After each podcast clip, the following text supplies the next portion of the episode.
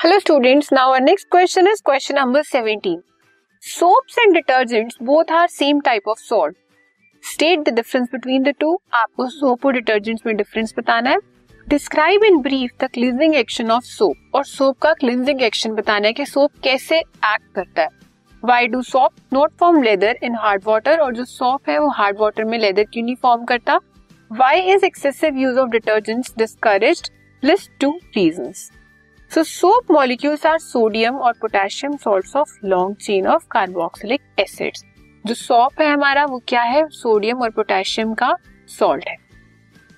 Whereas detergent molecules are ammonium और sulphate salts और जो डिटर्जेंट है, वो क्या है? वो भी कार्बोक्सिलिक चेन के ही सॉल्ट्स है, लेकिन वो अमोनियम और सल्फेट के हैं।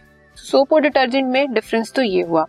अगर हम क्लिनजिंग एक्शन की बात करें सोप की the dirt present on cloth is organic in nature and is insoluble in water जो डर्ट हमारे क्लोथ्स पे प्रेजेंट होती है, वो ऑर्गेनिक होती है और वो वाटर में सोल्यूबल नहीं होती। क्यों? क्योंकि ऑर्गेनिक में ऑर्गेनिक ही सोल्यूबल होगा। ऑर्गेनिक में आयनिक तो सोल्यूबल होगा नहीं। Therefore it can not be remove by only washing with water इसलिए वो इजिली वॉश अवे भी नहीं होती। When soap is dissolve in water जब हम सोप को वाटर में डिजोल्व करते हैं its hydrophobic ends attach themselves to the dirt जो उसका हाइड्रोफोबिक पार्ट होता है, कौन सा हाइड्रोफोबिक पार्ट है? जो कार्बन चेन है, वो अटैच हो जाती है डर्ट के साथ and remove it from the cloth और वो उसे क्लोथ से रिमूव कर देती है। Then the molecules of soap arrange themselves in micelle formation and trap the dirt at the centre of the cluster और क्या करता है?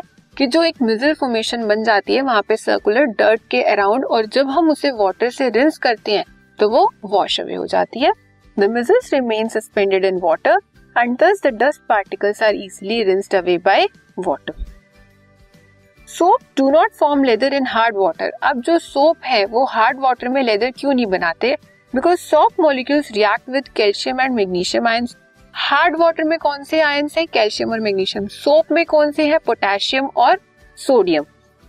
And present in hard water to form insoluble substance called scum. वो अपने ions को exchange कर लेते हैं। जहाँ पे कैल्शियम और मैग्नीशियम होता है, वहाँ पे सोडियम और पोटेशियम आ जाता है। और जहाँ सोडियम और पोटेशियम होता है, वहाँ कैल्शियम और मैग्नीशियम।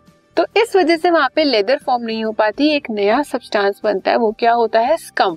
इसलिए जब भी आप सोप को हार्ड वाटर में डिजोल्व करोगे तो वहाँ लेदर फॉर्मेशन नहीं होगी, वहाँ स्कम की फॉर्मेशन होगी which remains after washing in water जिससे जब हम वाटर से वॉश करते हैं तो वो वाटर में ही रह जाता है।